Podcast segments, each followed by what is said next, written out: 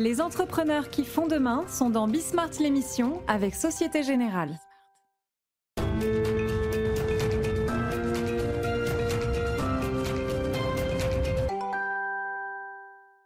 Salut les amis, c'est Bismarck l'émission. On est de retour euh, pour euh, une heure avec vous, euh, je l'espère. Et on va démarrer alors pour le coup avec un, expert de l'emploi. On va faire un point complet sur. Il a écrit récemment. Un, un point de vue dans lequel il dit qu'il faut muscler le, le plan de relance, notamment sur le volet formation. Ça m'intéresse énormément une de mes marottes, une de mes passions. Donc euh, on, va parler de tout ça. Euh, derrière, alors, un, aspect d'innovation autour des drones, euh, c'est, oui, pardon de le dire, c'est peut-être un peu facile, mais sans doute le décollage des drones de surveillance. Mais on verra justement, alors ça aussi, un des grands sujets du moment, hein, autour du Made in France. Est-ce que autour des drones, on peut avoir du, du Made in France? Et puis quelques parcours, et notamment, alors, le parcours d'un entrepreneur, je vais le découvrir avec vous, en même temps que vous. Ça s'appelle de la banque au fromage. Le gars, il était. Alors, je vais, vérifier avec lui, mais il est à la Société Générale au moment où la Société Générale, c'est euh, pas les rois mondiaux des actions, vous voyez, juste avant que euh, tout n'explose, quoi, autour de 2007-2008. Et maintenant, il fait du fromage. Avouez que c'est quand même un parcours euh, assez génial, non? Donc voilà, on, on va découvrir ça ensemble. C'est Bismart, c'est parti. D'abord, donc Bertrand Martineau, euh, le- le- le- l'expert emploi de, de l'Institut Montaigne. Bonjour. Bonjour. Euh, bonjour Bertrand. Alors, euh, premier point, point de vue que tu as écrit récemment, emploi, muscler, le plan de relance. Et c'est le côté formation qui t'inquiète particulièrement, je crois. Euh, Alors, le côté formation et le côté accompagnement des chômeurs. Euh, quand je dis muscler le plan de relance, je ne dis surtout pas qu'il faut euh, augmenter les milliards. C'est pas, le sujet n'est pas de, mettre plus de milliards que ça, parce qu'on a tendance à être sur les volumes. Et plus je dépense de milliards, enfin, plus j'annonce plutôt des milliards, et plus je suis fort, et plus je suis un État qui va euh, régler tous les problèmes. Euh, en fait, euh, du point de vue de, l'emploi, qui est celui qui m'intéresse, et de la formation, le plan de relance fait déjà beaucoup de choses. hein. donc, il y a euh, le chômage partiel, la PLD. En ce qui concerne les jeunes, en particulier les apprentis, les contrats de professionnalisation, euh, les, les mesures sont extrêmement puissantes. Euh, les CFA souffrent en ce moment, euh, les Centres de formation des d'apprentis, apprentis. oui, ils souffrent, mais tout le- tous disent que grâce à ces aides à l'embauche extrêmement puissantes, ils arrivent à limiter les dégâts. Donc il faut certainement pas dire que ce plan de relance sur l'emploi euh, est, est négligeable. C'est une réponse conjoncturelle très forte. Cela étant, il oublie un certain Mais nombre de points. Juste pour, euh, pour cadrer, les, les- pour avoir les ordres de grandeur, parce que c'est important Oui. quand même. C'est quoi? C'est à peu près un cinquième des 100 milliards, c'est à peu près 20 milliards qui sont aujourd'hui. Quand on met dedans, hein, euh, chômage partiel, euh, euh, Oui, la PL, aide à l'emploi de longue durée, etc. et voilà. Un peu moins que ça. Un peu moins que ça plus le chiffre exactement en tête. On est plutôt entre 10 et 15 milliards, je crois, quelque chose comme ça. C'est euh, 7,5 juste pour la, la PLD, en fait. D'accord. hein, voilà.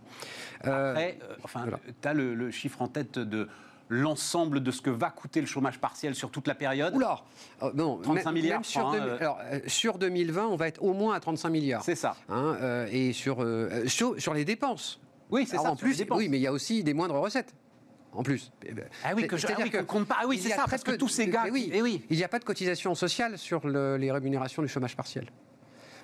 Voilà, donc il y a d'un côté les dépenses, donc on est sur 30-35 milliards, mais il faut rajouter un paquet de milliards en termes de perte de recettes pour la sécurité sociale, bien entendu. Bah, cotisation sociale, tu en rajoutes au moins 20%, quoi. Euh, oui, enfin, il y a, oui, oui, Oui, parce pa- oui, oui, les- oui. plus que ça, parce Il qu'il y a les les patronales. aussi. Oui, oui, ah, bah non, 40%. Allez, Là, il n'y a ni patronale ni salariale, il y a juste de la CSG et de la CRD. Voilà. Donc, euh, non, non, le coût, on est, on est bien au-delà de 50 ou 60 milliards, Exactement. euh, impact Ouais, sur le ça. déficit en 2020 et en 2021. Comme la PLD, donc, euh, comme son nom l'indique, est de longue durée, il va enjamber 2021. Et donc, ce sera encore un paquet de milliards en 2021. Donc, ça, c'est des mesures conjoncturelles. On y ajoute cette aide à l'embauche des apprentis, une aide à l'embauche des jeunes, de manière générale, euh, quelle que soit la taille de l'entreprise. Euh, donc, qui, est une, qui sont des mesures un peu la- de, de solde, c'est-à-dire que c'est une date, euh, il y a une date limite Ouais, d'embauche. ouais. Donc, ça doit accélérer des embauches. Et on C'est sait. pas mal, ça, comme Ça- dispositif. oui, mais c'est. Alors, bon, euh, autrefois, on aurait dit que ça coûtait un, un ou deux milliards, que c'était gigantesque. Là, maintenant, les chiffres n'ont plus tellement de sens. Enfin, l'argent n'a plus tellement de valeur. est D'ailleurs, bien c'est- d'accord. La définition de l'inflation. D'ailleurs. Voilà. Non, mais Euh, qu'il n'y a bon. pas d'inflation. Oui, bah, on verra dans 3-4 ans. Et bon, euh, voilà. Mais là, on gère l'urgence, donc on ne s'occupe pas de ce qui se passera dans 3-4 ans. Bertrand, si tu m'emmènes sur ce terrain, ça va Alors, mal se passer. Il y a 10 ans qu'on dit on verra dans 3-4 ans sur l'inflation. Et là, oui, oui, oui, pas oui, là. oui. Enfin, il, faudra, de- il faudra bien que cet argent qui euh, s'accumule en, en ce moment sur les trésoreries euh, des entreprises, des ménages, et, et des- il va bien falloir un jour que cet argent se déverse dans l'économie, si ce n'est sur le prix des actifs, avec une explosion du prix des actifs, un niveau exagérément élevé des des actifs en particulier financiers, de l'immobilier probablement, ou alors ça se retrouvera un jour dans les prix et la consommation, mais c'est un peu un tuyau d'arrosage. Il faut bien qu'on appuie quelque part, ça ressorte quelque part. Bon, on va, on verra dans, quelques années. Pour l'instant, on gère l'urgence et on essaye d'éviter euh, que le taux de chômage explose à au-delà de 11 ou 12% Donc, de ce point de vue-là, le plan de relance est extrêmement puissant. Il y a quand même quelques oublis et quelques oublis notables. Alors, le premier oubli, c'est qu'on ne s'occupe pas des salariés en reconversion. C'est-à-dire qu'on n'a pas du tout bougé la législation sur euh, les reconversions des personnes, soit dans le cadre. Donc en gros, l'ensemble de ceux qui vont être victimes des PSE Oui, c'est-à-dire qu'en gros, pour la faire simple, on attend que les gens soient au chômage pour faire quelque chose. Mais on ne s'occupe pas de salariés qui se retrouvent dans un, plan de départ volontaire ou euh, dans une rupture conventionnelle collective ou tout simplement dans un accord de mobilité, c'est-à-dire à froid, avant même que l'entreprise finalement fasse un, PSE, un, plan de sauvegarde de l'emploi. Beaucoup d'entreprises maintenant, par le dialogue social, aboutissent à des systèmes de, euh, départ volontaire à froid, c'est-à-dire de congés de mobilité. Et ces congés de mobilité sont souvent d'une durée insuffisante pour permettre euh, de passer d'une entreprise A à une entreprise B sans passer par la case Pôle emploi. De même, en ce qui concerne les entreprises qui sont dans un PSE, ils ont, euh, ces entreprises euh, font un congé de reconversion. Ce congé de reconversion, il est au maximum de 12 mois. Et souvent, ces 12 mois ne sont pas suffisantes pour permettre une reconversion avec de, la formation à la clé, etc. Et donc, les gens se retrouvent à la sortie au chômage. Et tu me dis, c'est pas, c'est pas un sujet de, c'est pas un sujet de rajouter de l'argent. Bah si, c'est un sujet. C'est un sujet à quelques centaines de millions. mais, mais, ça veut dire c'est rajouter des gens. Moi, en fait, la question que je me pose, Bernard, c'est est-ce qu'il y a les people pour former, en fait? Même si euh, on t'écoute et on dit qu'on veut mettre le paquet sur effectivement la reconversion, oui. qui paraît très intelligent, est-ce qu'il y a les gens pour former ceux qui ont besoin d'être formés? Oui, oui, le, marché de la formation est, assez libre maintenant. Il est beaucoup plus concurrentiel qu'autrefois. Et des organismes de formation se créent, des CFA se créent. Il est relativement efficace. Enfin, il, est maintenant dans le champ largement concurrentiel. Et donc, il y aurait la possibilité de faire une sorte de mutation, parce qu'on parle beaucoup hein, d'une mutation de notre appareil productif à l'occasion de cette, euh, de cette crise il y aurait la possibilité de faire une mutation aussi de nous, de nous les employés, de nous rendre davantage employables. Oui, c'est ça. Avant, sans passer par la case sans passer par la case Pôle Emploi. Euh, c'est bien le c'est bien le sujet. Et donc il y aurait un certain nombre de choses à faire. Et, notamment, et c'est le deuxième point, le, plan, le programme d'investissement dans les compétences qui est mis en place par les régions, mais financé par l'État. C'est le fameux plan à 15 milliards euh, sur sur sur 5 ans. Bon, euh, ce plan est focalisé exclusivement sur les chômeurs non qualifiés et sur les jeunes en insertion. Donc ça pouvait être intéressant, à un moment on était au plein emploi, c'est-à-dire qu'à 8% de chômage, en France, on est au plein emploi. Et effectivement, on avait un stock de chômeurs non qualifiés qu'il fallait traiter. Et probablement, d'ailleurs, ces milliards étaient sans doute excessifs par rapport aux besoins réels, en fait. Bon, maintenant, on, va, on a maintenant 800 euh, 000 chômeurs. On va sans doute avoir plus de 1 million de chômeurs supplémentaires qui sont par définition des salariés qualifiés, puisqu'ils viennent de sortir d'entreprise. et pour eux, le plan d'investissement dans les compétences ne s'applique pas. Donc il est urgent de dégager une partie de ces moyens, donc ça coûte rien, il suffit de dégager une partie de ces moyens pour aider les salariés qui sont nouvellement chômeurs ou même de les aider avant même qu'ils passent par la case chômage, c'est-à-dire directement quand ils sont dans l'entreprise. Tu, vas me dire, je suis sûr que tu vas être d'accord. Euh, discussion avec Alexandre Sobo, euh, industriel, ancien patron de l'UNEDIC, qui me dit ce qui est très très important dans le chômage, c'est que ça dure le moins longtemps possible. Bien sûr. Et, ben, au mieux, et, si on ne passait carrément pas par la Oui, voilà, c'est ça. Alors, non, non, mais euh, c'est stratégique, mais visiblement, c'est stratégique. Alors, c'est pas, pas toujours possible, mais il se trouve qu'il y a beaucoup de branches, alors en particulier l'industrie qui est particulièrement frappée, mais on pourrait penser aussi au secteur euh, de la grande distribution, au secteur du textile, habillement, euh, qui, on le sait, vont avoir un nombre de plans sociaux. Ça, le, retail. Soit à chaud, soit à froid, d'ailleurs, encore une fois, de la mobilité. Donc, l'idée, c'est de mettre en place à la fois juridiquement et puis euh, financièrement des possibilités de reconversion de ces personnes.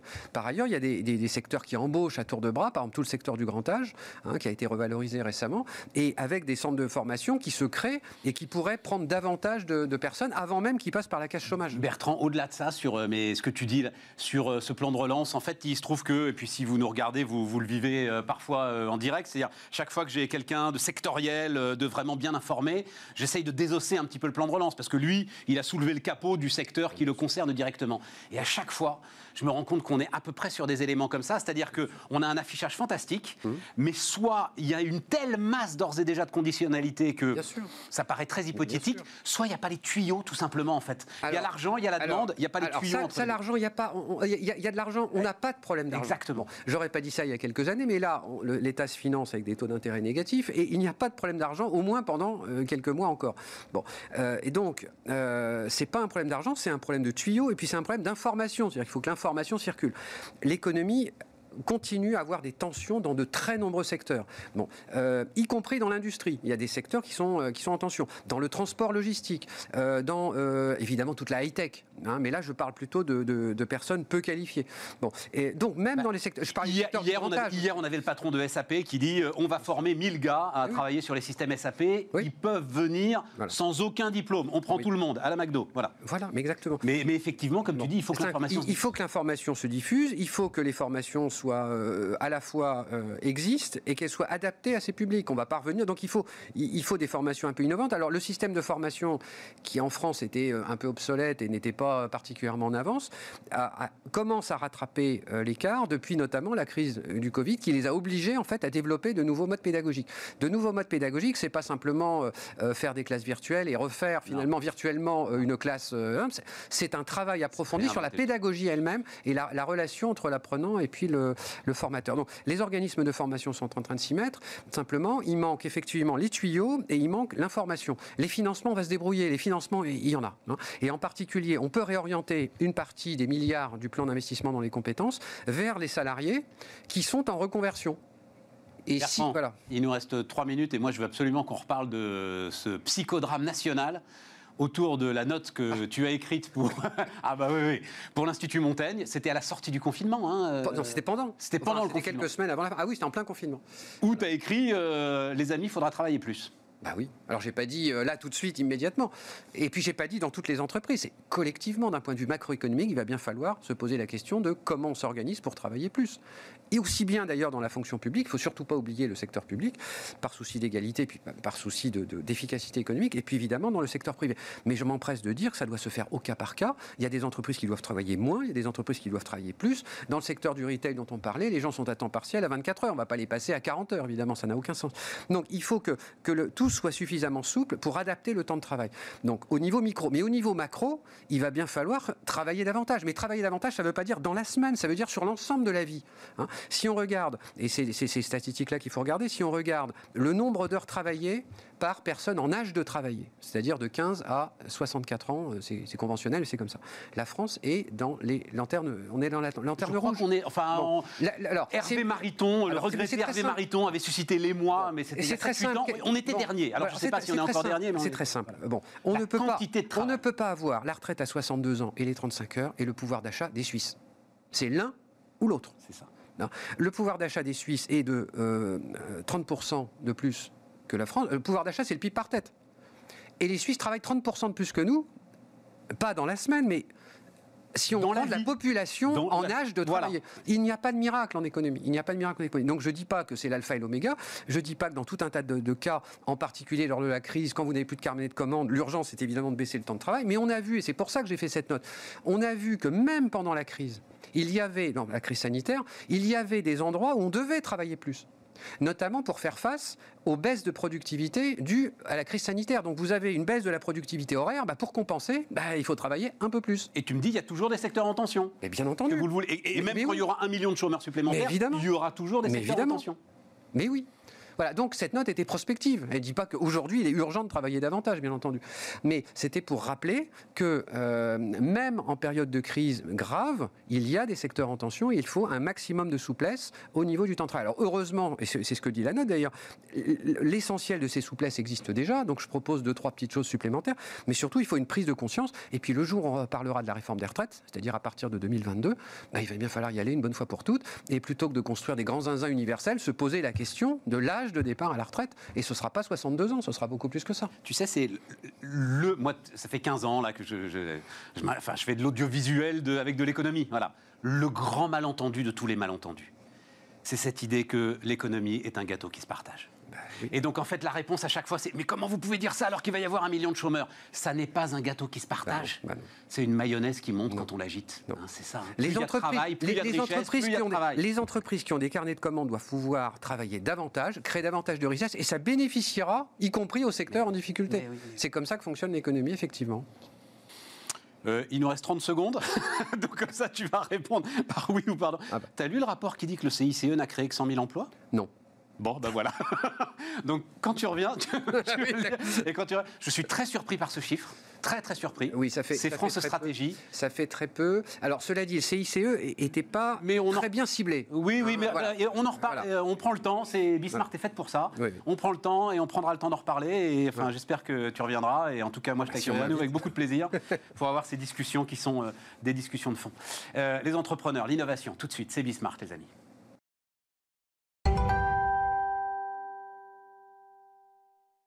On repart. Euh, on repart avec euh, l'innovation. Euh, on va voir des images. Mais avant, on va faire connaissance avec, Jean-Marc Crépin, qui est le fondateur de Azure Drone, puisqu'on va parler des drones. Voilà, je me suis offert un petit jeu de mots à deux balles avec le décollage du drone de, surveillance, parce que visiblement, là, enfin, si, si tu es là, Jean-Marc, c'est qu'il se passe quelque chose. Alors, tout le monde avait beaucoup rigolé, d'ailleurs, je ne sais plus c'était il y a combien de temps? 5-6 ans, quand Jeff Bezos avait dit euh, Amazon va livrer par drone. Absolument, absolument. Je me souviens des, des- des experts, j'appelle les experts toutologues, là, les gars qui ont un avis sur tout et surtout un avis, comme disait Coluche. Euh, bon, mais n'importe quoi. bla. Si, bien sûr, on est au bord de. de On tout est au ça. bord encore, il y a encore pas mal de monde qui rigole parce que finalement personne ne sait vraiment quand tout ça va vraiment se mettre en place parce qu'on investit des, des sommes colossales dans l'industrie du drone et notamment dans le delivery, dans la livraison par drone. Ouais. Mais c'est un marché qui est beaucoup plus complexe que ça. Il y a des aspects réglementaires, de liberté privée, de, de volume. On va pas pouvoir livrer des pizzas à tout le monde dans Paris euh, par drone un, un jour comme ça. Alors, on va pas en parler, euh, Jean-Marc, euh, maintenant, parce que, à moins que ça, ça- ça t'intéresse, parce que ton sujet, toi, c'est le drone de surveillance. Mais enfin, aujourd'hui, le problème de volume et le problème physique, c'est la distribution des colis sur le bitume. Ça ne passe plus.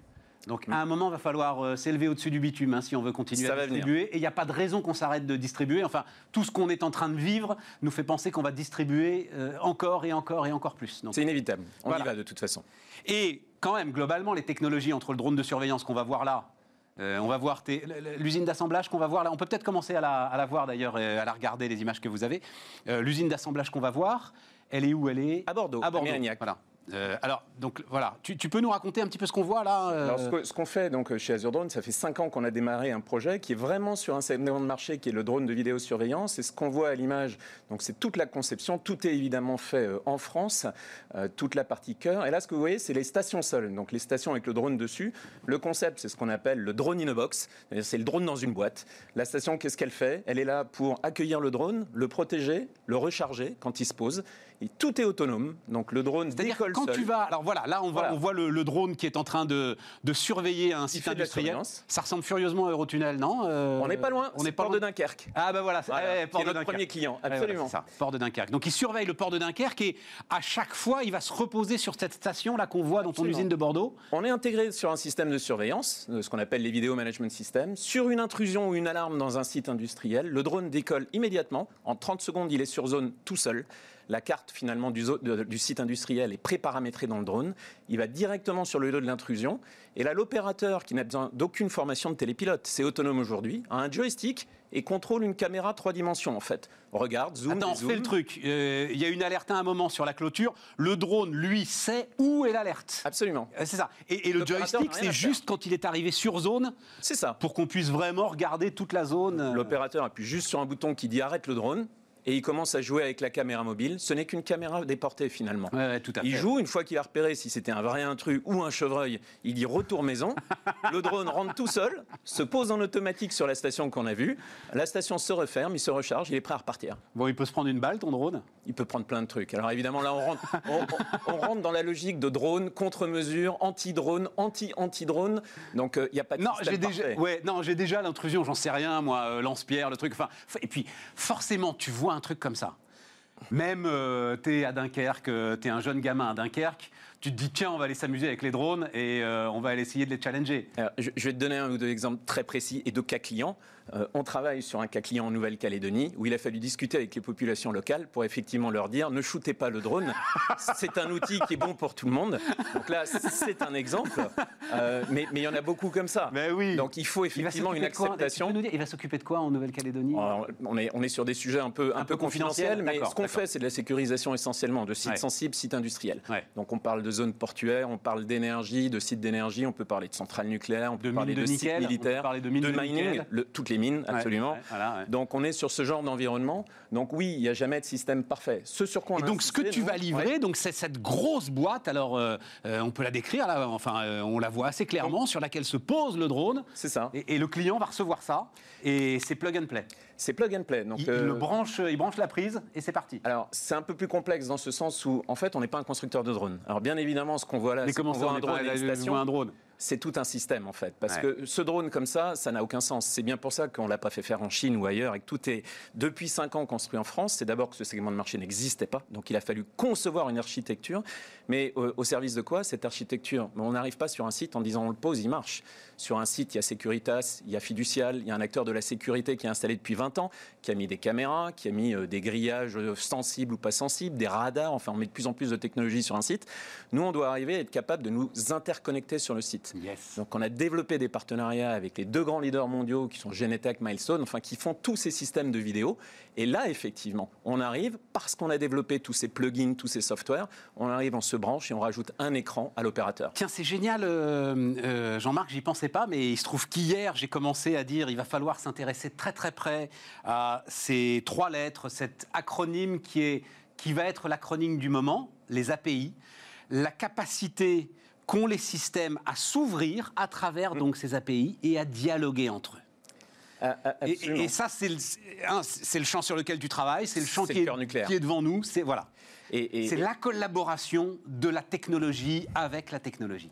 C'est ça. Et quand on, euh, enfin très très euh, très très euh, rationnellement, on peut pas prétendre être le meilleur quand on est une PME française, le meilleur en intelligence artificielle, le meilleur en caméra, le meilleur en reconnaissance de plaques, en reconnaissance faciale. Enfin, il y a des milliards de dollars investis dans le monde entier.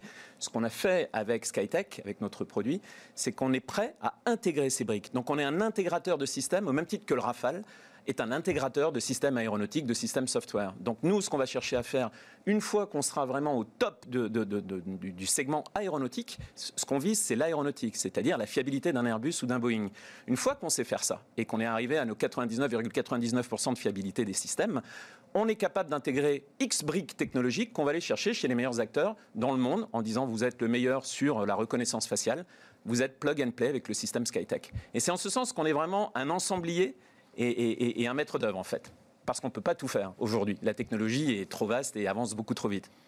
Est-ce qu'on a encore le droit de citer Carlos Ghosn euh, sans, sans que, sans que les murs du studio s'effondrent? Ça va si, si, si, si je te dis que c'est comme ça que Carlos Ghosn voyait le constructeur automobile dans 10 ans, pas, tu le Ouais. prends pas comme une insulte, tu le Non, prends non, comme bah, une forme d'hommage quand même, on est d'accord hein C'est clair, c'est clair. exactement ce qu'il disait. Nous serons, nous, c'est exactement ce qu'il disait. Peut-être tu le savais pas. Non, bah, Nous, notre sujet, c'est la fiabilité. Nous, notre sujet, c'est qu'on met des gens et des enfants dans des machines qui vont à 130, 140, 150 km/h.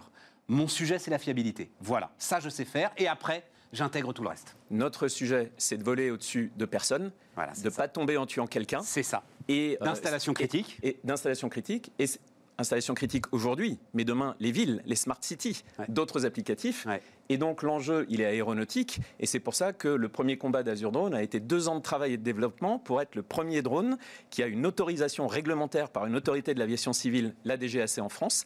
Euh, on est le seul et premier aujourd'hui en Europe à être agréé par les autorités. C'est des centaines, des milliers d'heures de vol, des tests, de la redondance. Tous les systèmes de notre drone sont triplexés. On est dans l'univers aéronautique. Tri- Triplexé. triplexé. On peut perdre le premier système, le second se met en route, le second est perdu, il y en a un troisième qui est Wow. redondant. Et si les trois tombent en rade, le drone a comme instruction de se poser tranquillement là où il est. Donc il n'y a même pas de crash. Il peut même. Mais, bah, oui, mais si tes trois hélices, euh, si tes quatre hélices s'arrêtent, Et si euh, tout lâche il tombe. Il a un parachute.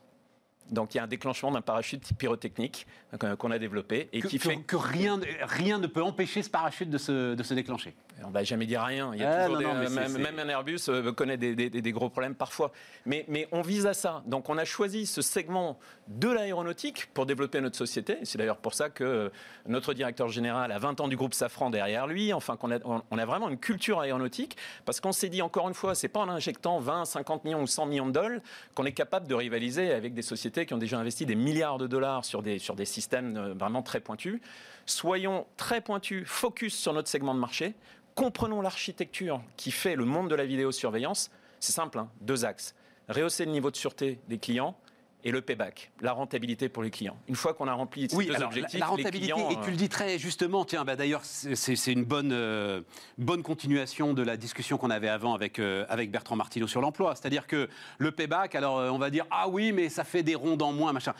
Euh, ça fait des gars en moins à se mettre en danger. C'est surtout ça euh, que, que Oui. Enfin, c'est ça qu'il faut voir, quoi. Voilà. C'est. Absolument, parce qu'aujourd'hui, pour sécuriser un site industriel, on envoie les gars euh, dans l'inconnu. Mais bien sûr, voilà. Et puis on jour est et en nuit. deux dimensions. On est en deux dimensions et on a toujours des zones blanches, qu'on appelle les zones blanches, où on voit pas ce qui se passe, on sait pas ce qui se passe en fait. Qu'est-ce que. Alors, euh, tu dis, euh, je ne suis pas constructeur de drones. Qu'est-ce qu'il y a de vraiment Que français constructeur de drones. Qu'est-ce qu'il y a de... C'est pas que j'ai une fibre patriotique particulière. C'est que je sais que la question, euh, elle est dans la tête de ceux qui regardent en ce moment. Qu'est-ce qu'il y a de français, exactement de français, dans ces drones euh, qu'on voit voler là, euh, sur ton Alors, image? pour, pour être très honnête, il est plus simple de dire qu'est-ce qui n'est pas français, puisque quasiment tout est français. Toute la valeur ajoutée, le cœur nucléaire du système Skytech, c'est un bureau d'études lancé depuis 4 ans euh, et, et, basé à Bordeaux avec des ingénieurs en France. On a les meilleurs ingénieurs du Les monde. coques Il suffit elles sont pas françaises. La coque est française. Tout est fait en France et c'est ce que je te disais, même le châssis, parce qu'on a dû inventer une nouvelle application, un nouveau métier, donc on a designé la structure pour être capable d'être un intégrateur de système.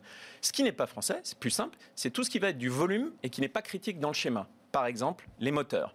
Des moteurs de drones aujourd'hui sont fabriqués par milliers, millions d'exemplaires en Chine. ouais. Il n'y a pas de criticité pas de sujet là-dessus. sur le sujet, Ouais. donc on va se sourcer. En revanche, on a fait faire des moteurs sur mesure pour être capable de voler dans le sable, dans le désert, dans des environnements compliqués. Euh, et, et cela, on a demandé des spécifications sur le moteur. Mais le moteur n'est pas français. Pour le reste, toute l'électronique est française, le châssis est français créé en France, sous-traité en France avec des entrepreneurs français. Euh, le, le software est français, tout le soft est français. Donc non, non, on y arrive. Le géant du drone chinois, là. euh, DJI. Voilà, DJI. Euh, qui commence à avoir des problèmes aux États-Unis d'ailleurs. Mhm. Tout ce qui est géant chinois a des problèmes euh, aux États-Unis. Il est capable de faire euh, ce que tu fais? Bah, alors si on est rationnel, il est capable de tout faire. Quand ils alignent 5000 ingénieurs en disant on n'a pas de problème de rentabilité, Ils on ont a décidé 5000 que- ingénieurs, eux? Ils peuvent en mettre autant qu'ils veulent. T'en as combien, toi? Ils ont, on, est, on, a, on a 30 ingénieurs à Bordeaux. Ouais, mais, Mais ils ont, ils le- ont la foi. Oui, enfin, ils, ont- ils ont, ils ont réussi à déboulonner Parrot, qui était numéro 2 mondial Oui. du drone et qui Oui. a eu des soucis, donc il faut rester humble. D'abord, D'ailleurs, on peut poser la, la question de savoir si on se bat à armes égales hein, avec des, des gens comme ça. Mais le jour où ils décident, ils peuvent. Et c'est justement euh, là qu'est le point intéressant sur la vidéosurveillance, c'est que quand on a lancé notre projet il y a 4 ans, on a choisi la vidéosurveillance pour deux raisons essentielles. La première, c'était qu'on pensait qu'il y avait un vrai marché, c'est-à-dire du chiffre d'affaires à faire, une entreprise industrielle. Et j'ai pas souhaité faire un, un play technologique que j'allais vendre cinq ans après à Google, Facebook ou autre. J'ai souhaité investir dans une entreprise qui créerait de l'emploi, qui aurait du chiffre d'affaires, des clients. Et donc, on savait que la vidéosurveillance, ce serait un segment qui irait vite dans le monde du drone. Alors, vite à l'échelle du drone. hein. On a mis 4 ans pour avoir les premiers euh, clients et développer notre projet. 25 millions d'euros d'investissement, j'ai vu? Ouais, c'est ça, un Ouais, peu plus ça. de 25 millions aujourd'hui. Mais le deuxième enjeu, c'était de se dire comment on se protège d'une certaine manière d'une rivalité ou d'une entrée un jour euh, des Chinois sur le marché qui décideraient que c'est bon, on commence à avoir un marché éclore, on va le prendre. Bah, dans la vidéosurveillance, tu citais Trump, on vient de voir ce qui se passe aux États-Unis. On est quand même dans un sujet de confidentialité, de flux d'informations critiques. Il y aura toujours, on va dire, X% de nos clients potentiels qui voudront pas euh, que le flux d'informations parte là ou là. Donc c'est comme ça qu'on se protège en se disant le flux d'informations chez Azure Drone, il est crypté, sécurisé, il va chez notre client et ça passe par une société française. Donc euh, te dire que dans 10 ans, il n'y aura pas X% du marché pris par des Chinois ou Asiatiques, personne ne peut le dire. Ils sont capables de, de tout et ils ont une force de frappe colossale. En revanche, on a pensé pertinent notre modèle en le construisant de la sorte. Mais il va de soi aussi que si on prend l'échelle de temps et le développement de la société, notre but est de pas de rester une petite société euh, pendant X années. Euh, On a l'intention, euh, tôt ou tard, de s'adosser à un grand groupe qui nous permettra justement de mais ça créer pourra très vite DJI si tu. Ah non. ce- non, non, ouais, voilà, sûr ça. que non. Non, non. Mais un groupe aéronautique, enfin. un groupe euh, aéronautique, évidemment, un groupe ça, de ça la sens. sûreté, un groupe technologique. Ouais, Enfin, on est dans ouais. cet environnement. Là, tu me bluffes. hein. Enfin, tout me bluffe dans cette histoire. Non, non, non, non, mais voir il y a 4-5 ans qu'on serait effectivement dans une telle tension euh, économico-géopolitique que euh, si tu choisis euh, de surveiller des installations critiques, tu as toutes les chances de ramasser le morceau parce que tout reste en France. C'est- le pari qu'on fait, en tout cas. Et, Chapeau, hein. et aujourd'hui, on a réussi à être dans le top 3, top 4 pour le moment. Bon, c'est rentable, Azure Drone? Pas encore Non, plutôt, pas là. encore. Non, non, bien sûr, on investit, on, on- on investit très fortement pendant encore 18 mois. Euh, et le, Et voilà. les investisseurs suivent? Absolument, Ouais, les investisseurs suivent. Maintenant, euh, dans, dans le développement de la vie euh, d'une entreprise, il faut déjà avoir le premier produit, les premiers clients, montrer Ouais. que ça fonctionne. Ouais. Aujourd'hui, on a passé cette étape-là. Donc l'étape qui vient, dans les 36 mois qui vient, va être une étape euh, vraiment de dérouler beaucoup plus agressif à l'international et de monter et d'accélération. Donc évidemment, on va se poser la question du financement de l'entreprise et, et des levées de fonds, et c'est naturel. Jean-Marc Crépin, Azur Drone, vient de Bordeaux, notre invité sur Bismart. Bonjour euh, Christophe. Bonjour Stéphane. Christophe Chaperon. Christophe Chaperon, euh, vous êtes quoi? Alors propriétaire, président, euh, Je suis repreneur, et je suis Voilà. directeur général de la laiterie Gilbert. directeur général et repreneur de la laiterie Gilbert. Et il aurait fallu que j'ai une rubrique, mais peut-être j'y penserai, la rubrique parcours en fait. Parce que c'est votre parcours qui m'intéresse. Alors d'abord, moi ça m'intéresse. C'est la, c'est la première franchise. Alors je ne savais pas que ça n'existait pas. Il n'y a pas de franchise dans la alors fabrication, parce que vous fabriquez, On- dans la fabrication et dans la vente de la fromage. distribution. Distribution, Ouais. surtout distribution. Ben, en tout cas, oui, on est les premiers, donc ça on le restera. Et pour l'instant, effectivement. euh, Comme Marseille, il n'y a jamais les premiers, les gars. Oui, je, je suis né à Marseille. Ah, ben Euh, voilà, je et- sentais bien. Et effectivement, pour l'instant, ben, notre modèle semble bien fonctionner et on a la chance euh, de, de continuer à être les seuls à le proposer. Donc euh, voilà. Au moins, ça, ça restera. Après, on verra ce qui se passe en termes de mais- Bon, moi, c'est le parcours euh, qui m'intéresse, euh, Christophe. Le parcours du gars qui est donc euh, dans la banque, dans la finance. Oui. Euh, J'ai vu audit. Ouais. Au- au- audit. Non, parce Alors, que. C'était une filière assez classique dans les années, fin des années 90-2000. C'était audit, analyse, analyse, vente sur les marchés actions européens. Voilà. Vous êtes. Alors, le prenez pas mal, hein. Oui. Mais je regardais le truc. Je dis, le gars, il a tout fait quand même. C'est-à-dire, il a fait l'audit des boîtes internet avant euh, l'explosion de la bulle. Euh, J'ai fait pire que l'audit, j'ai fait la- l'analyse et l'introduction en bourse. Des boîtes internet, en- des dot-com de 99, 98. Ouais, ça, ouais, la bulle Internet. ouais. non, mais, alors, est- mais quand même, euh, et, et rétrospectivement, euh, on se dit quoi? Bah, rétrospectivement, euh, on se dit qu'en fait, il y a une génération qui est passée de- d'entrepreneurs dans la tech. Ouais.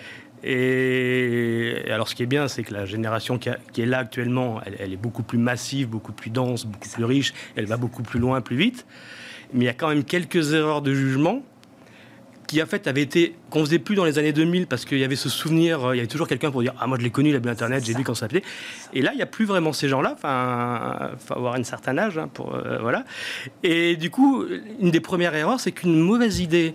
C'est pas parce qu'elle devient sur Internet qu'elle devient une bonne idée. C'est que Internet, c'est qu'un multiplicateur de business. Donc, quand on a zéro business, on a beau le multiplier par ce qu'on veut, il va pas en rester grand-chose. Et cette erreur-là, qu'on on voyait pas trop dans les années de, fin des années 2000, 2010.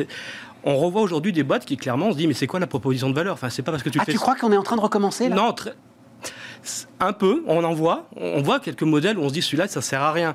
Et, raison. euh, et en fait, ils trouvent des financements pour la pire des raisons, c'est parce qu'il y a trop d'argent.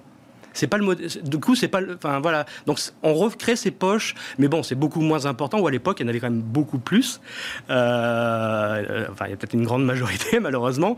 Aujourd'hui, quand même, il y a beaucoup plus de choses sérieuses. Et d'ailleurs, on arrive. Enfin, si on arrive à avoir des licornes, c'est qu'il y a une, euh, y a- une vraie chose derrière. Voilà, et, et puis, et puis alors, pour, que les choses soient claires, on n'est pas du tout dans les valorisations, donc euh, Non, non, non. le, le- le- le- Non, mais en tous les cas, voilà, c'est- moi, c'est ce que je constate, c'est que voilà, il y a une génération en fait qui n'a pas connu. Or, dans une explosion de bulles comme ça, on mais toi, quand tu faisais tes audits, que tu mettais les trucs euh, en bourse, en fait, le- le- le- la dynamique était la bonne. Simplement, euh, y a- euh, vous aviez 5 ans d'avance. Avoir raison trop tôt, je crois que c'est Jean-Marie Messier qui a fini par le dire à un moment. Avoir raison trop tôt, c'est quand même avoir tort. Ouais. N'empêche que tu penses que le potentiel était là, quoi. Voilà, et c'est pour Ouais, ça qu'il bah- pouvait y avoir une, une sorte de folie de valorisation Ah, sur le on truc. va peut-être reparler d'un secteur plus terre à terre, mais c'est clair qu'en 2000, notamment, j'avais écrit à un moment, il y a une technologie qui s'appelait le WAP. Euh, J'ai complètement oublié celle-là. ouais, donc c'est ce qui Ah, existait c'était pour du téléphone Ouais, c'était les premiers téléphones mobiles où on pouvait. Et, et- et la blague à l'époque, c'était de dire euh, la technologie fonctionnait, mais euh, ça voulait dire. euh, En fait, c'était Wireless Application euh, Protocol. Mais la blague, c'était de dire Where are the phones? Parce qu'il n'y avait aucun téléphone avec des écrans à l'époque. Donc voilà. Where mais, are the phones? mais aujourd'hui, Le WAP, where en, are en the 2010, dire, ça à des jeunes aujourd'hui qu'il n'y avait pas de téléphone à écran, euh, voilà. Aujourd'hui, tout le monde sait Alors, attends, 2006-2007, vendeur action, euh, Oui. à l'époque où la SOCGEN. euh, Bah, c'est- Qu'il faut, il faut le dire à un moment là, aux gens qui.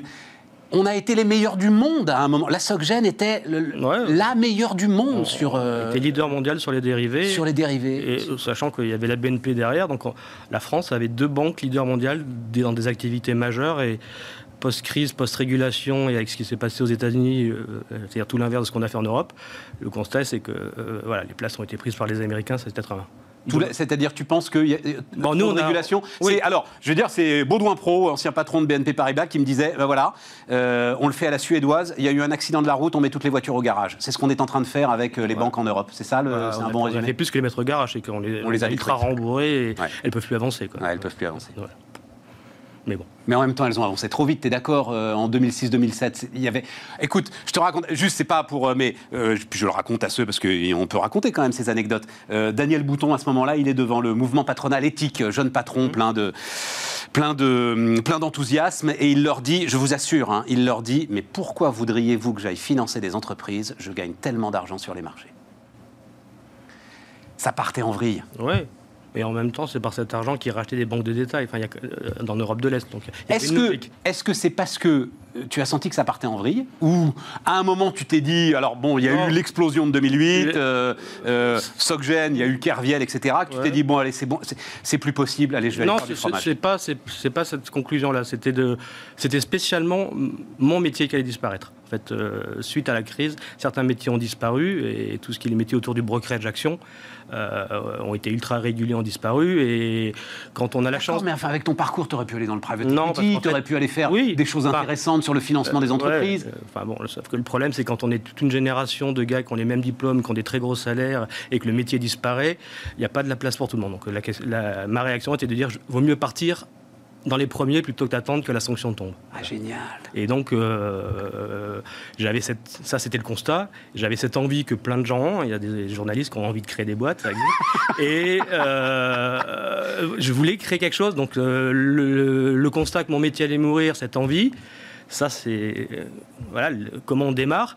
Et après, il faut ce qu'on appelle l'alignement de planète. Il faut ben, déjà avoir la lucidité de se dire j'ai pas d'idée géniale, j'en aurais jamais. Enfin, je pense que j'en aurais pas, donc je vais faire une reprise.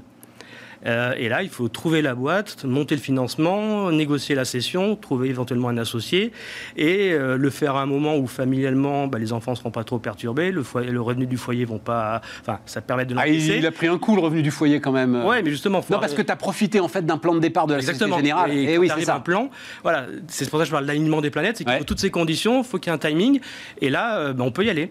Et donc c'est comme ça que je suis tombé sur une petite boîte en province. euh, et pourquoi le fromage? Pourquoi la laiterie? Alors, je suis pas arrivé par le fromage. Je, suis, euh, je voulais acheter une petite marque locale.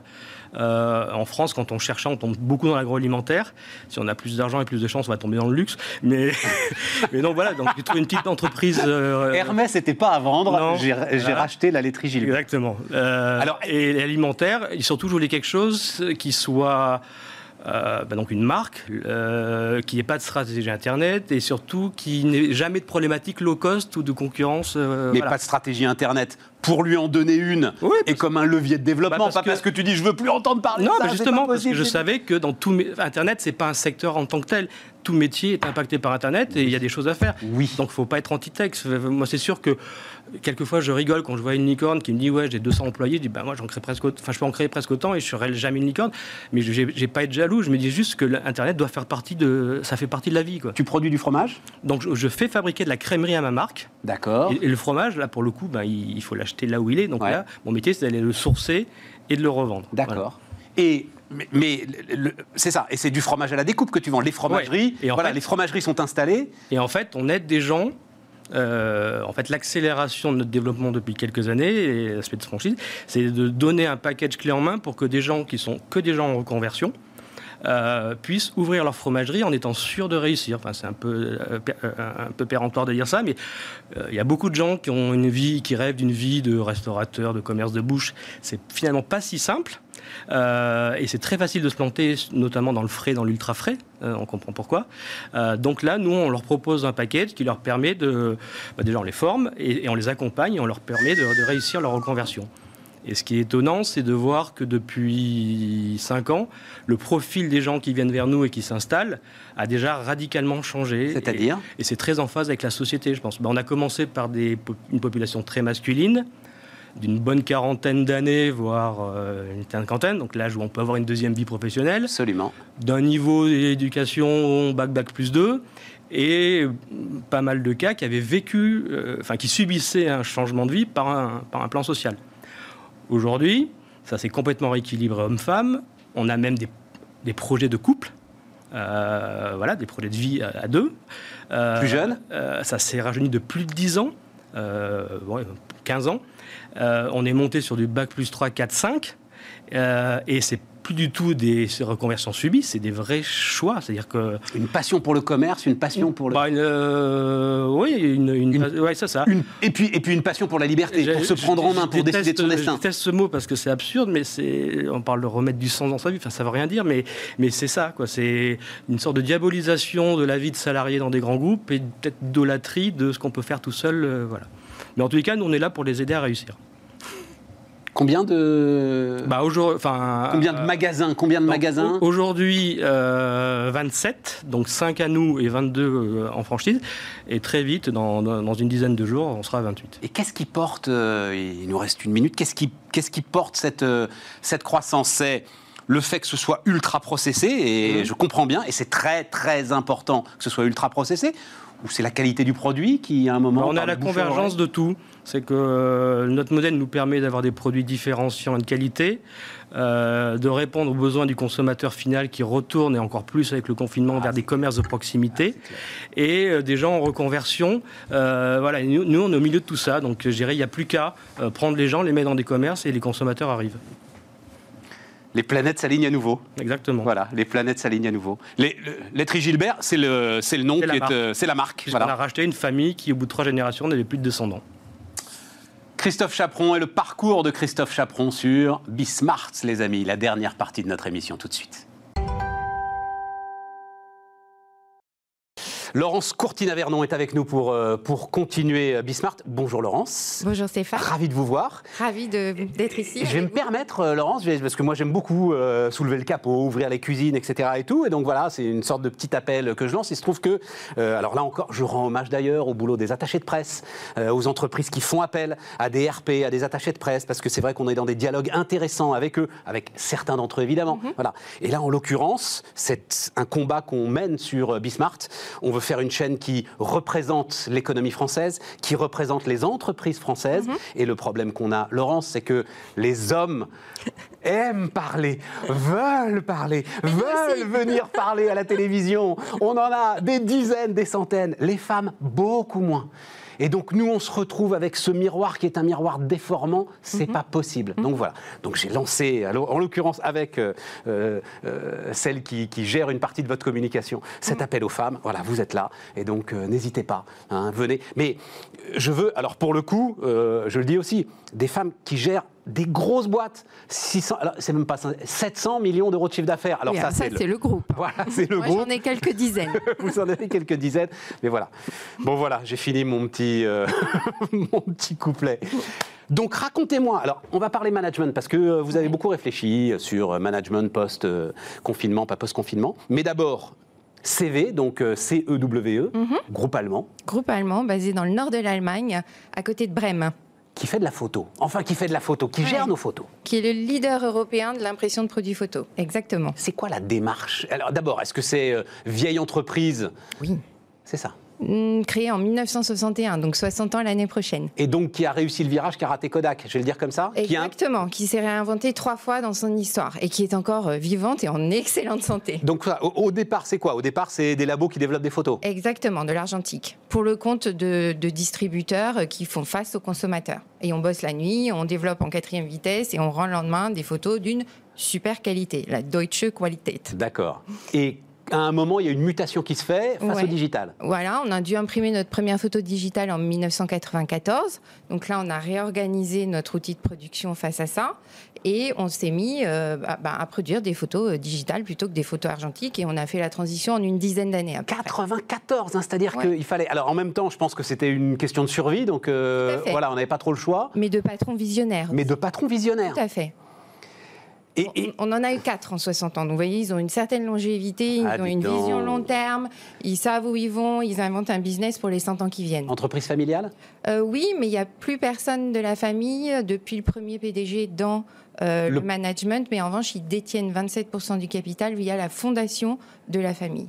Donc moi, je ne les connais pas, mais euh, parce qu'ils sont deux, trois crans au-dessus de moi, mais c'est eux qui nomment euh, le comité de direction du groupe. Et ça, ça s'est fait, c'est-à-dire ça s'est fait dès que le premier PDG a voulu euh, céder. Bah, Je d'accord. pense. Je, je- Je pense. Non, mais parce que c'est, comprenez-moi, c'est super intéressant. Mhm. Le- le- on, on est, il y a une grande idée qui est pas forcément fausse, mais vous allez voir où je veux en venir. Le capitalisme familial, c'est le temps long. Les Mhm. vertus du capitalisme. Oui, mais le capitalisme familial, comme justement savent le pratiquer les Allemands, il n'est pas tout à fait sûr, pardon, quelle que soit la qualité de la famille, Mhm. qu'un des enfants soit le PDG adéquat pour euh, reprendre la boîte. Tout Voilà. à fait, et c'est ce qu'ils ont su reconnaître. Et c'est ce qu'ils ont su reconnaître. Exactement. D'où cet adage, euh, la première génération crée, la deuxième consolide, la troisième dilapide. Voilà, vous connaissez l'adage.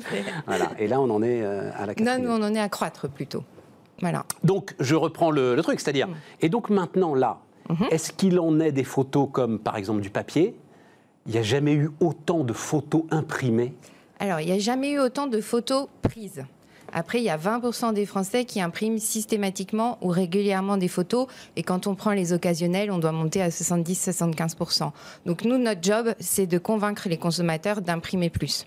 Mais est-ce qu'en volume, on n'est pas finalement sur des volumes qui sont aujourd'hui supérieurs à ce que pouvait être euh, il y a 10 ou 15 ans le développement de la photo argentique Parce que je dis 15 ans. ouais. Il y a 25 ans, le développement de la photo argentique, pas sûr. Vous me dites euh, non, en fait, il y a eu une transformation des produits. Avant, on ne faisait qu'imprimer des tirages photos. Ouais. Euh, maintenant, on imprime des livres.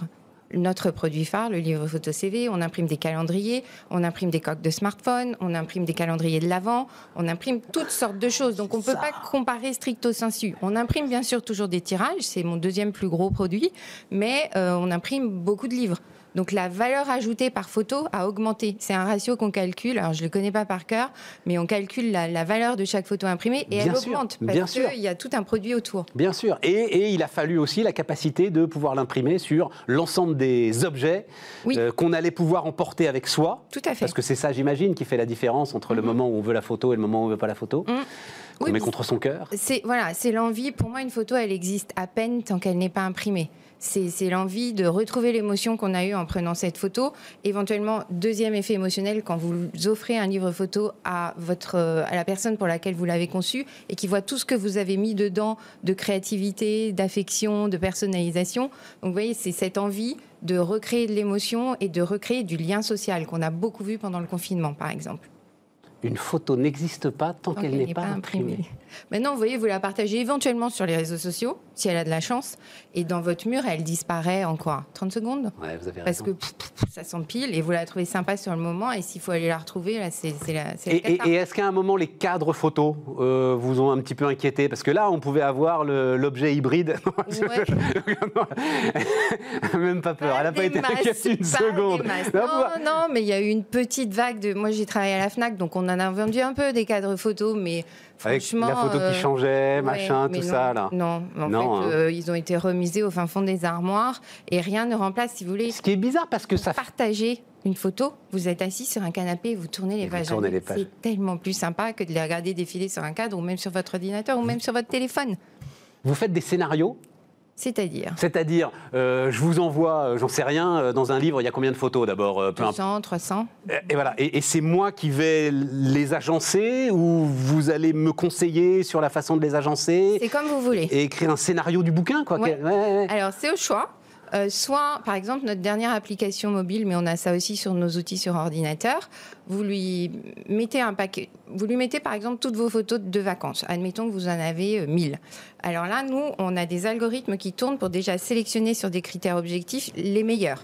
Dans une rafale de 5 identiques, il va prendre la mieux exposée, la mieux cadrée, là où il n'y a pas les yeux rouges, machin. Pas mal. Donc on vous sélectionne les meilleurs et après on vous précompose un livre. Certains de nos clients font ajouter au panier direct. D'autres c'est leur loisir créatif. Donc ils vont même pas regarder notre truc, ils vont même pas aller dans cette voie-là. Ils vont prendre le chemin de j'y passe un certain nombre de temps à créer moi-même avec un niveau de personnalisation plus élevé. Donc en fait, si vous voulez qu'on nous donne vos 1000 photos, on les trie, on vous prépare un brouillon ou un premier jet, et si ça vous va, vous l'achetez tel quel. Si ça vous va pas, vous bougez, vous rajoutez un titre, de la couleur, etc. Donc ça, c'est la voie de l'avenir en fait. C'est aider les clients à trier parmi euh, toute, la, toute l'immensité des photos dans lesquelles ils se noient et qui sont susceptibles de perdre un jour si leur disque dur crash, s'ils se font voler leur téléphone ou si le téléphone Tout est dans le cloud maintenant. Exactement. Tout est dans le cloud. Oui, mais même tout est dans mon cloud personnel. Donc, euh, et comment est-ce que vous les touchez? Parce que je ne connais pas CV. Comment est-ce que vous allez les toucher, les clients? Alors vous, vous êtes en plus en charge de la France, de l'Espagne, du Portugal. Oui, tout à fait. Euh, c'est quoi? C'est euh, Google Ads euh, classique Google, c'est des campagnes télé, en particulier en fin d'année. On en a fait pendant le confinement également. C'est des influenceurs, c'est une fois qu'ils sont abonnés à nos services, de l'emailing, des alertes, etc.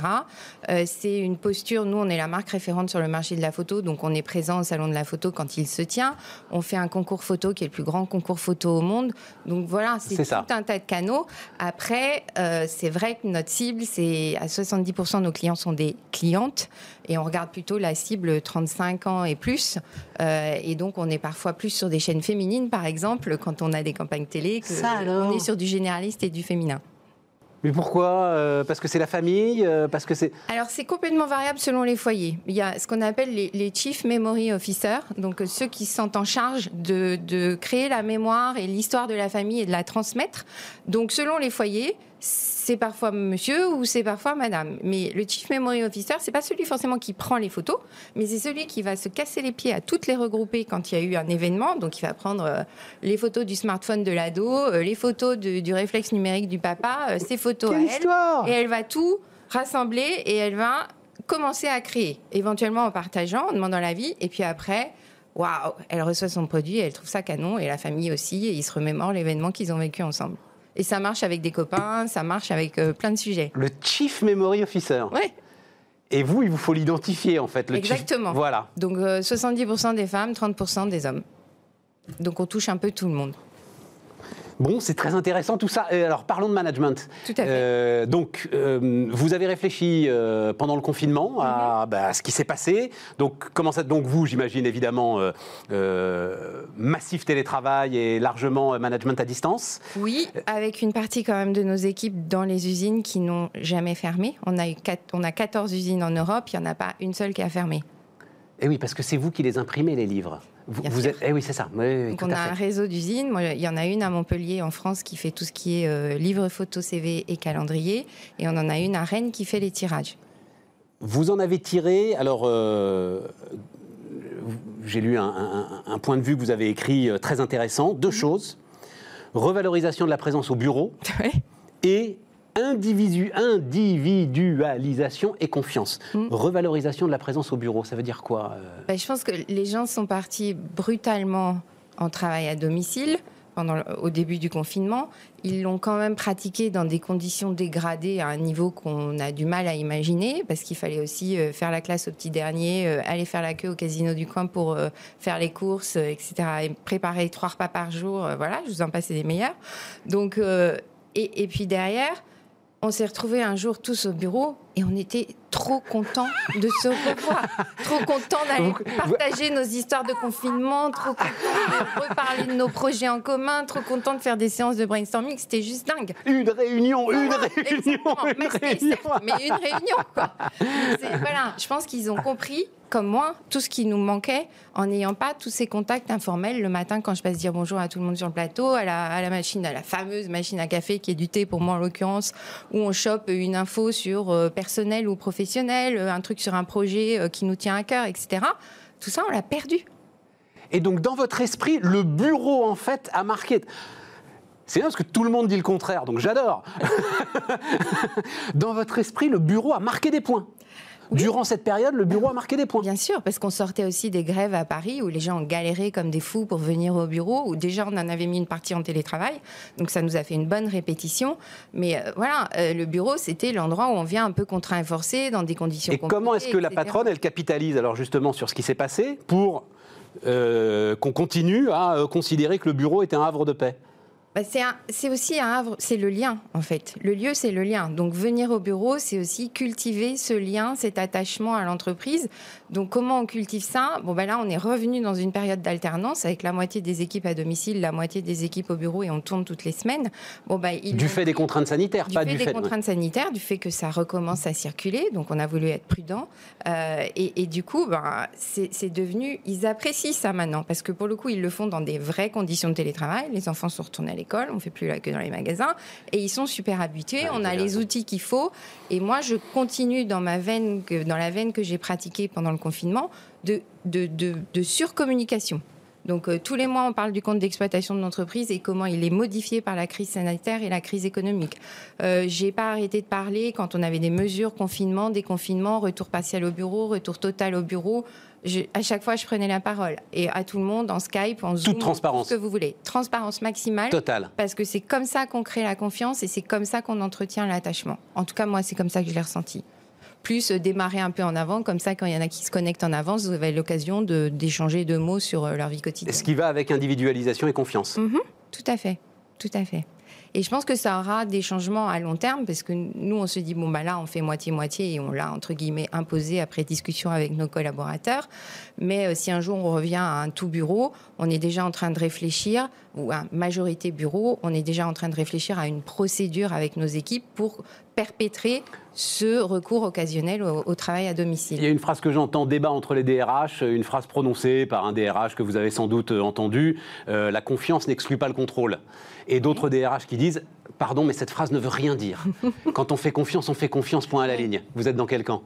Alors moi, je suis quand on fait confiance, on fait confiance point à la ligne. Le, le, confinement a permis d'identifier des individus que nous qualifierons de plus fragiles parfois, sur lesquels il faut être peut-être un peu plus présent euh, et sur lesquels on y réfléchira deux fois quand ils demanderont du travail, euh, du travail à la domicile massif. Mais pour l'immense majorité des gens, ça s'est super bien passé et ils se sont vachement responsabilisés par rapport. Ils ont un truc à faire. C'est il y a personne. Moi, nous, moi, c'est une PME en plus. Hein. donc personne. J'ai pas euh, sur une fonction, j'ai pas 46 personnes. Donc si eux le font pas, ça se fait pas. Et si ça se fait pas, c'est toute la boîte qui en souffre. Donc ça, ils en ont, je pense, beaucoup plus pris conscience dans cette période de crise que ce qu'ils pouvaient euh, avoir comme conscience avant la crise. Et dernier point, management de résultats et non mhm. plus d'activité. Parce que c'était un truc ça alors justement, par rapport à l'Allemagne, mm. euh, une France très présentielle. Euh, avec parfois une sous-productivité par rapport à une Allemagne moins présentielle et plus productive. Euh, là, on peut peut-être effectivement arriver dans, cette, dans ce management d'objectifs et non plus de présence. Tout à fait.